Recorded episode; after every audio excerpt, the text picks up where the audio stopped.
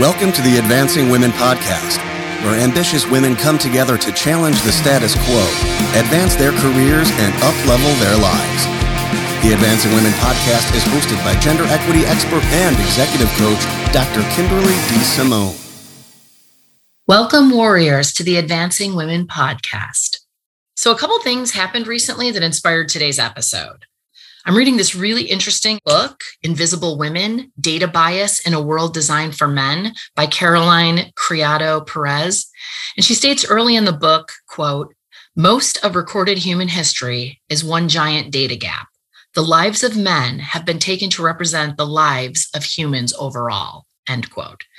And this idea that our culture is riddled with gaps or recognition of the female experience in films, city planning, even our history is a reality that she identifies in the book. And I think that most women see and understand. And the question is, what does that mean when we consider it with the second part of what inspired this episode is new California legislation being passed related to gender neutrality in how toys are merchandised within the store.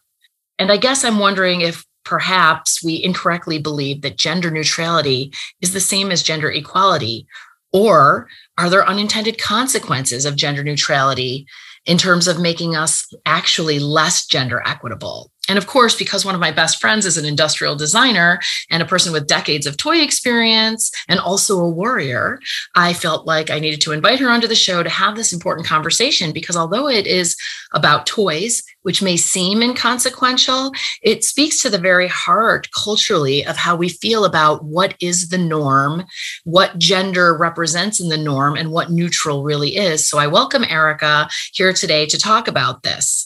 Hi, Kimberly. It's great to be here. I'm so happy you're here because I worry sometimes that there's this unintended male bias that attempts to pass itself off as gender neutral and that we have to be really mindful of that. I know we've had conversations about this. I was hoping you could talk about kind of distinguishing what we mean when we say gender neutrality versus the idea of gender tolerance. Yeah, well, it's interesting. When this law was passed, I went and dug into it a little bit because as a toy designer, when I'm designing gender neutral toys, I have found that they often skew boy, right? There's just more tolerance in the marketplace for that with the stakeholders. So, right. And I do have to interrupt and say it's interesting, right? Because you have two girls mm-hmm. that are younger and I have two boys that are younger. So we have these similar ideologies but different experiences as you said in what you know what will boys tolerate in terms of the representation of what is considered stereotypically feminine versus what girls are accustomed to seeing? Yeah and i would uh, i would argue that comes parents right? They're still the people with the wallets making the making the choices. But to, to answer your first question I was, I was reading this article and i thought this quote was really interesting. So gender neutrality represents the absence of gender not the tolerance of different gender expression, right? So if we only emphasize the former,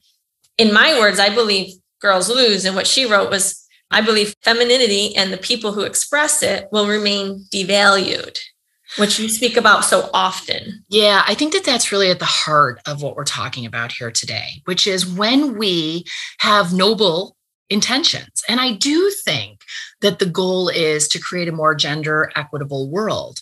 But we have to be mindful of a history of male androcentrism, which is the idea that male is the default and that which is male tends to be considered the norm. Simone de Beauvoir, the writer and uh, philosopher, said, Humanity is male, and man defines women not in herself, but as relative to him. She is not regarded as an autonomous being. He is the subject. He is the absolute. She is the other. Mm-hmm. And I think when we look at products, we see this all the time. She is other, he is the default, is when we see where there's women's razors and then just razors. The yeah. razors are men, the pink razors are the women. So, so yeah, in the toy industry, you have two T-ball sets, and one is colored red, white, and blue. You could call that the American T-ball set, I guess, or the you know what I mean, right? Like it's it, but it's called the T-ball set, and then one is colored pink, purple, and white, And instead of just calling it a T-ball set, they say girls T-ball set. Right. It's not the other T-ball set. Right. There's It- the default, which is colors that are accepted as Right. neutral, but really mean colors that men are more comfortable wearing, associating with. And then there's the female colors, and those are considered the kind of other. And I think that's what Simone de Beauvoir was saying when Mm-hmm. she's saying that too often the viewpoint of men is confused as the absolute truth for all and the norm and the neutral. And I think that's the biggest concern I have. I, I love the idea of gender neutrality, but I fear that we mean when we say gender neutral, neutral is the default, and that the default tends to be male. And so, what does that mean for girls and women? Yeah. So before we jump in, like really into that, I just I want to clear up for our listeners who are, might be like, well, that's not exactly what the law is saying. People who know it. So this law really spurred the conversation. Let me just for people who don't know. Um, so the California Governor Gavin Newsom signed into legislation Assembly Bill 1084. If you want to go look it up, it's Assembly Bill 1084 which will force large retailers to have non-gendered toy sections starting in 2024.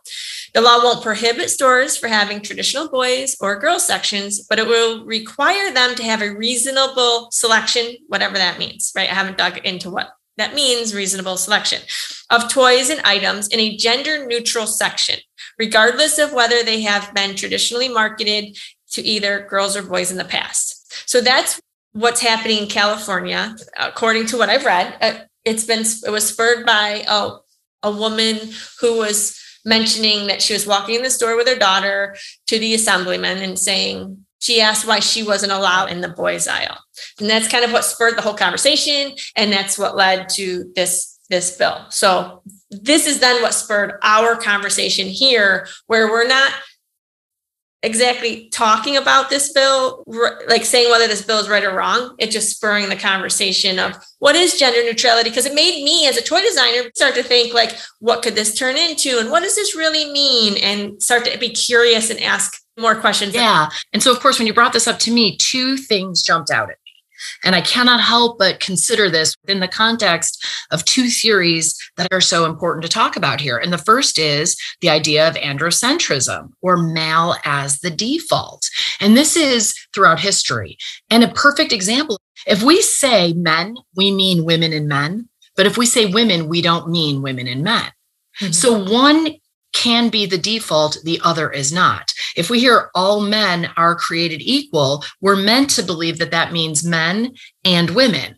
But if we hear all women are created equal, we take that to mean women, right? So male is everyone, women is women. So there isn't a neutrality there. And I think it's really important to consider in everything. If we say actor, it can be a man or a woman. But if we say actress, we mean female.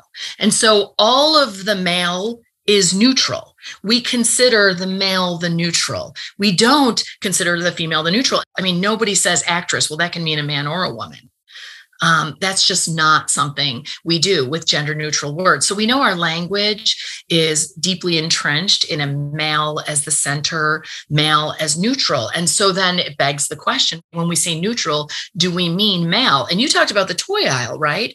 And the idea is can a doll or the color pink live in neutral. And I want to talk about that because when we talked about this, I laughed out loud when you said it's the end of pink and purple's not far behind. And I also want to talk then about gender socialization theory. We definitely from the time of conception almost when a person knows they're having a baby begin the process of socializing gender wise there's research that shows if we know we're having a girl, the way people talk to the baby when you're 13 weeks pregnant is different. So, this idea of nature versus nurture is complicated. We socialize almost immediately. The process by which individuals are taught how to socially behave in accordance with their assigned gender based on their biological sex happens very quickly, almost um, on a subconscious level.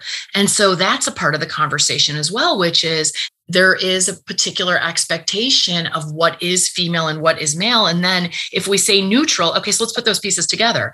If what is male is a set of rules that are part of our culture and part of our society. And then what is male is considered default or neutral. And you have to make things neutral. What does that mean? Those are the kinds of things we need to talk about in terms of some of the consequences that might happen.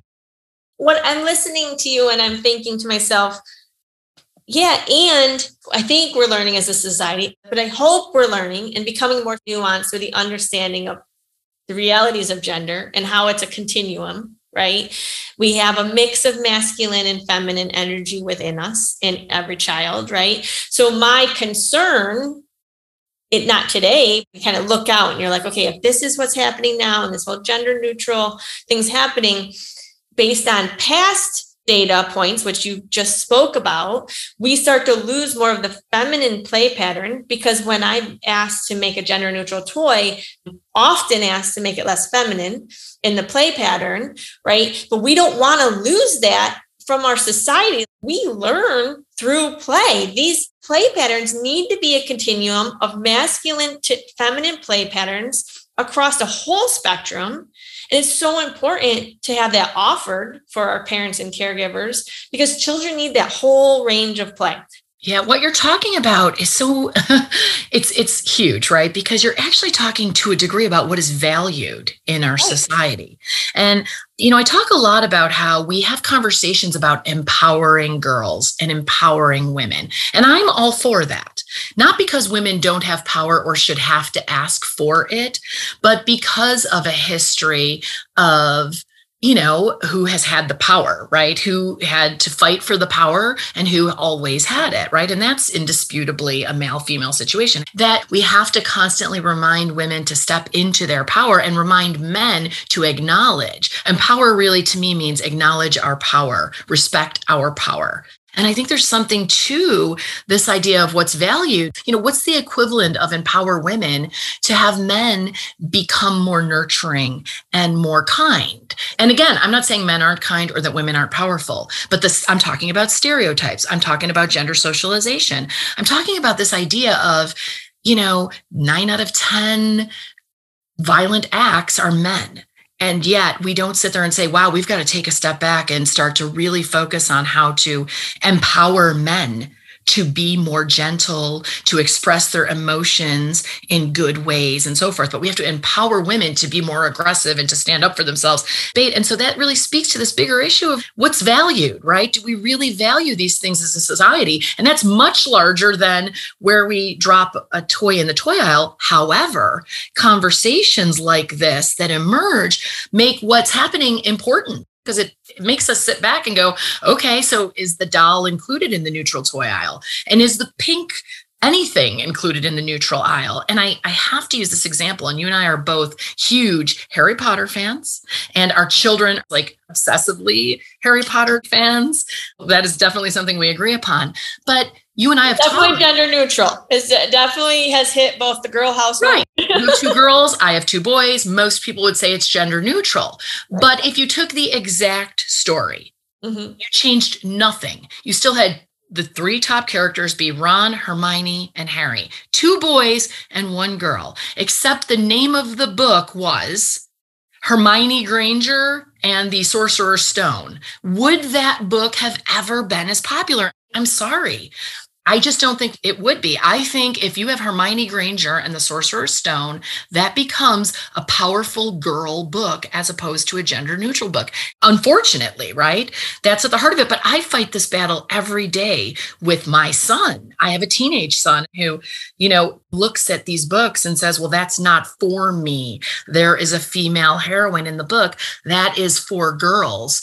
And you mentioned earlier, you know, we as parents, we make the decision with our dollars, but there's only so much one voice can combat a world that is screaming, right? So as a mom, no, and to be clear, he's a teenager now, right? Like I'm I'm living in the world of three. three but he's a teenager with a feminist scholar mother who's been trying to tell true. him that's okay, and still, I mean, if I I have a pretty loud voice about this, and I've pushed back constantly, but yeah. he lives in a world that constantly tells him if there's a girl on the cover of the book, if the character in the lead is a girl, if the movie is a lead that's about a female, that is a girl. But women don't feel that way, and girls don't feel that way, and we absolutely grab the Harry Potter book, and so. I think it's about eyes wide open, right? We know this to be true. Okay. And we know that neutrality is seen as if it's male, it's neutral. If it's female, it's not. It raises the question you said, and you know, the title of the episode in gender neutrality do girls lose do women lose and i think that that's an important question we have to ask and we have to keep challenging that right i would argue that it not just women anybody that falls toward that more feminine play pattern will lose.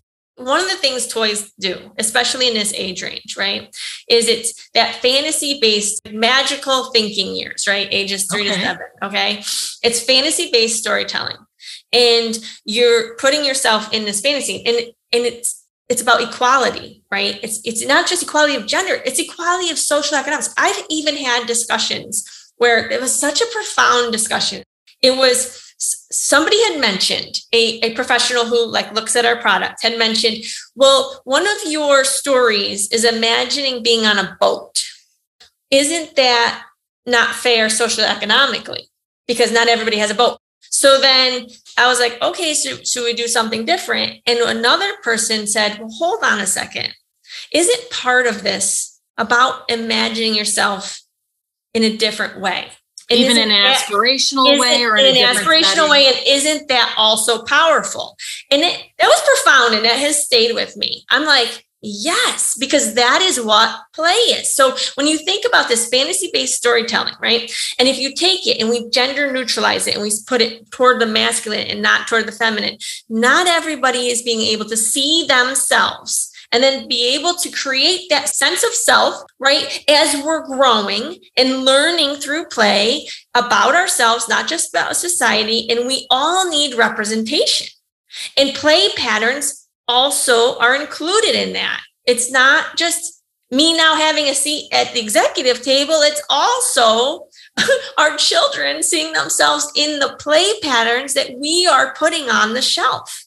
Well, right. And this is where I struggle. Okay. I'm going to go back to Harry Potter here. I look at Hermione Granger and I love her character. Mm-hmm. I, I am not faulting J.K. Rowling for not having Hermione Granger and the Sorcerer's no, Stone. She's masterful. She, her book would have never made it past the gatekeepers. Right. And if it did make it, it would have been placed firmly next to Anne of Green Gables. But I do think it's, you know, having to create things that are palatable in a culture that says, is Hermione Granger leading as opposed to being in that support role? So I guess this all raises the question, and it is something for us to think about and challenge, which is if we walk down that neutral aisle, Will we see books with girls? Will we see dolls? Will we see pink things? I, I don't know. Their goal, uh, my inference, my understanding is that that you would see Spider-Man next to Barbie.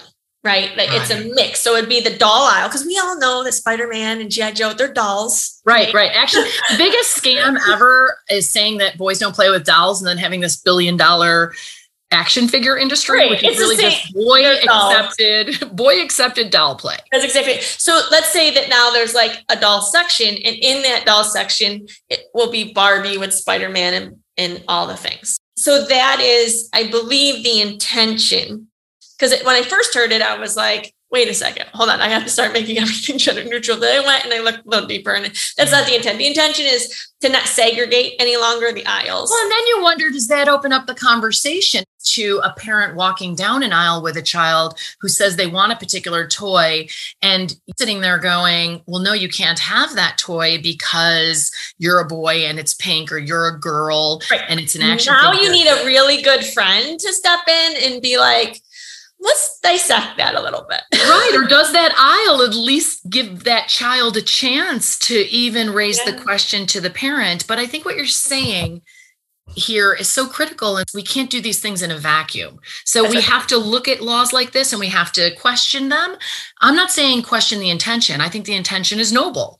But we do have to say what might the unintended consequences of this be because then we can try to mitigate the unintended consequences. But also to say as this happens, what are the outcomes or the next things that happen once you do this. And the next things that happen are, well, you're going to have more children in an aisle seeing toys that maybe they never had seen before. And so, how are we going to talk about that in terms of the way parents have conversations with their children? Are we helping parents have those kinds of conversations Ooh, with their children? Or, you know, what are we doing as a society to prepare people better to think differently about the kinds of play patterns because this is really at the core of some deeply entrenched stereotypes and biases in our culture of what it means to be feminine, what it means to be masculine, what is valued. We've talked about this. You can take the most stereotypically male play pattern, building, bugs, dinosaurs. And I'm not saying these are male because girls love dinosaurs and bugs too, unless someone teaches them not to. But we can take these traditionally boys like spiders and snakes and girls like teddy bears and unicorns. Okay, that's the stereotype. And we can take these masculine, quote unquote, stereotypical toys like bugs and construction and so forth. And all we need do to have people say, well, that's too girly is change the color or tell a story about, God forbid, friendship or caring. And you take a toy that is traditionally male and you talk about caring, and then you say, well, that's too girl. And I think, well, boys care. They nurture, they love as well. And it's not about that. It's about what's valued. What do we mm-hmm. value in the boy versus the girl? We value the strength and we value the toughness. And in girls, we value the nurturing. And that thinking has long term consequences. And so a little bit we're talking about toys, but part of that is, and I want to have you talk about this a little bit play is learning. And mm-hmm. so some of the earliest things we learn about the way we interact with others, the way we think ourselves, the way we interact with society are from those first play patterns that we develop. And so they have an impact. It's kind of like a full circle, right? The way we play with them has an impact. What we're told about how we're allowed to play with them has an impact as I get older, I just realize how much my life has now become not about learning new things, but unlearning things. Yeah, I think unlearning is one of the most important things we have to do with gender equity. We have to unlearn so much. It's really hard. Well, you have to notice it, right? and then you have to unlearn it. Yeah, so there's there's a lot of that happening as we get older. But to, to your point, I kind of mentioned it before. It kind of goes back to we have to really protect the range and diversity of our play patterns. And I know that some might be listening and say, but that's not what the, the law is doing, right? Uh, they're trying to help, right? Right. Yes, they are. And when Kimberly talks about unintended consequences, my mind goes to gatekeepers, which are right. the buyers for that shelf space. And yeah. the almighty dollar decides, right? And let's just say that for some reason they're like, you know what? Our our boy and gender neutral is just earning more dollar per square inch. Of course, because girls will buy boy toys, right. but boys don't buy girl That's toys. Right. So boys' toys are always going to outperform. Okay, so you're allowed to buy an action figure, but you're not allowed to buy a Barbie. So that data makes it even worse for us, right? Because those SKUs that are gender neutral and boy could outperform in the space. So then buyers will be like, well, gender neutral is performing better right? Because they're getting both the boys and the girls to buy, and the girls potentially buying the boys' toys. Because I grew up playing with Voltron and GI Joe and all that stuff. If let's just say the space starts performing less for for a multitude of reasons right? The girl. So now me as a toy designer i am being encouraged and asked well the buyers are looking for this right? And so i'm starting to design more gender neutral play patterns which we've already talked about right? I think you've got it at this point that those will skew to a male play pattern. So my worry about protecting that range and diversity of play patterns because it's imperative to the child's development to see a sense of self. And isn't that what DEI is all about? Diversity, equity, inclusion, seeing yourself and to be able to imagine a world where you belong and where you can create the world you desire matters.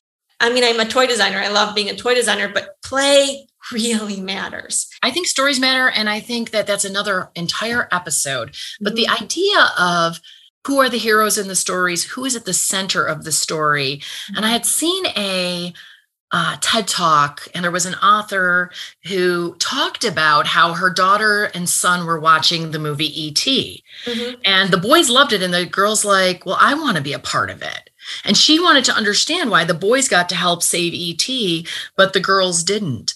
And so there is this whole history. And I think that's where we go full circle to the invisible women and the data bias. When we talk about a data bias, we don't mean the bias favors men. We're saying the data doesn't include women. The stories, the history, so much of it don't include women. And so when you talk about seeing yourself in it, it's hard to see yourself in a place where historically you haven't been allowed to be tell the story you told me about this yeah. The stories of an anthropologist who was teaching a class and she talked about the calendar and who created the first calendar. And she said to the class why would a man be looking at 28 days ever? And you're like wow, that's mind blowing. Of course, it would be a woman who would be looking at a 28 day calendar. And so we have never really looked at history and gone back and said, well, wait a minute. You're just assuming that that great art, that cave painting or drawing, that calendar was a man versus a woman. And then Later, we know that women were doing things and, you know, composers were putting music out under their husbands' names because they wouldn't be published otherwise. And the same thing happened with books. And so we've got this very gendered history, right? It's not complaining. It's saying eyes wide open, right? We don't understand what gender neutral means because gender neutral is embedded with male as default, androcentrism. We still today keep our offices at temperatures based on what is ideal for men, the kind of room temperature they enjoy the most. Shelves in businesses are built for the average male height. Crash test dummies are largely based on the average male body type.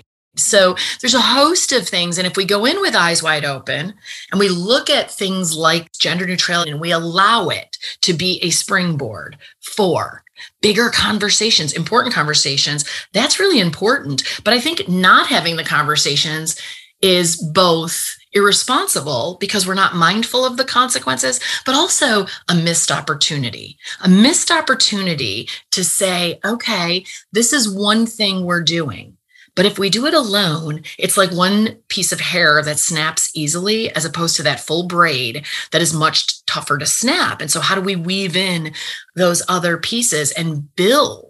off of this and I'm not saying we have the answer to that here, but we certainly want to raise those types of questions. And we hope listeners are raising those types of questions that may be having those conversations in stores with their spouses, with their family members, with everyone to say, you know, you have to really be mindful of how this is the default. And why would you say that that's girly just because it's about nurturing? Think about what you're saying here. Take a step back and interrupt. I talk a lot about interrupting bias patterns. And I think having these conversations is about interrupting when norms and historical context are so overwhelming that it's so easy to fall into that trap, right? Yeah. I love just ha- having this opportunity to have this conversation today.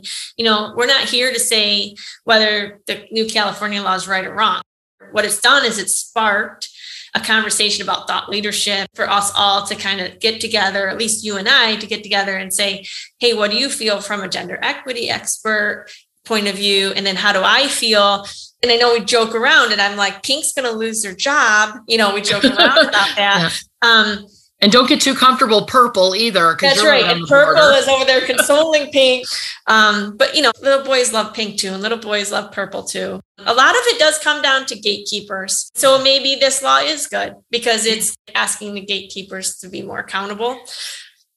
And I think it's challenging, right? And this is where it comes full circle to getting more women in leadership roles. More women in publishing need to be sitting at the table when J.K. Rowling comes in and believe that Hermione Granger and the Sorcerer's Stone is a book that can sell. That's a starting point. And uh, we need women in all areas because they're going to help make those decisions in that direction. And you know, I always have a manifest statement at the end. Going back to Simone de Beauvoir, we have to remember that man is regarded as both the positive and the neutral.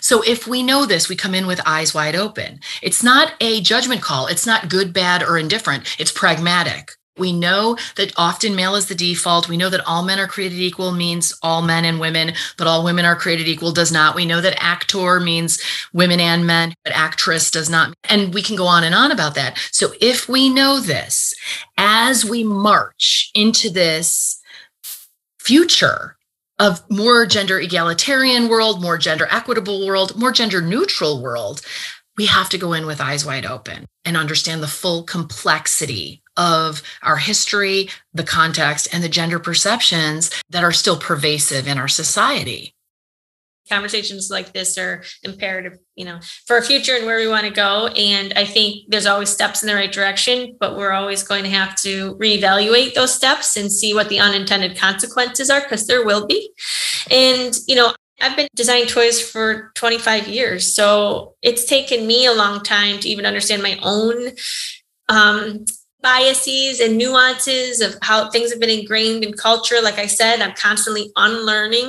Um, well, and also, yeah, your your field even of industrial design is fairly male dominated, right? And so here you are in this world of okay, this is a, a, male mindset in terms of even what a toy does, how play patterns work, and so forth. And you're bringing that different perspective and coming up against all of those challenges. Even if you look at like oftentimes larger companies are divided into teams, right? So toddler, preschool can all be like women and men both designing that. Girls team, women and men on that team. But on the the core boy, I've never right. known a female designer to work on the core boy. It is interesting to think about. What I can tell you is that I am so glad as we move into the idea of gender neutrality that women like you, pioneers, people fighting the good fight, are having a seat at that table and having that impact because that voice is so important. And I'm so glad that more women like you are a part of that conversation. Thank you. We have to defend and protect our core play patterns, and they need to be diversified play patterns. And for all children to see who they are, wh- wherever they lay on that continuum of masculine to feminine. It's a mix. We are learning that. That is spectrum, right? And it's really important to be a champion in protecting the variety of play patterns so that all of our children can see themselves in play all of our children can aspire and create the world in which they feel like they belong in the world they want to live in. And I love that. And I think it's a natural progression when we talk about the importance of learning and play at a young age in terms of shaping and creating more diverse mindsets, more equitable mindsets. I think that is a step in the right direction. I think that was beautifully said. And I thank you so, so very much for bringing these awesome insights. And I think this is something we all need to keep an eye eye on moving forward. Thank you again. Excellent. Thanks. Bye bye. For more resources, you can visit my website, www.advancingwomenpodcast.com, and connect on Instagram at Advancing Women Podcast. I love getting your feedback, so please email me at Dr. D. Simone at advancingwomenpodcast.com I just want to thank Joe Jacobs, the audio warrior who wrote the music for this podcast. And a huge thanks to Heather Harris, the creative warrior who designed the Advancing Women podcast logo. And thanks to all of you for joining me here today.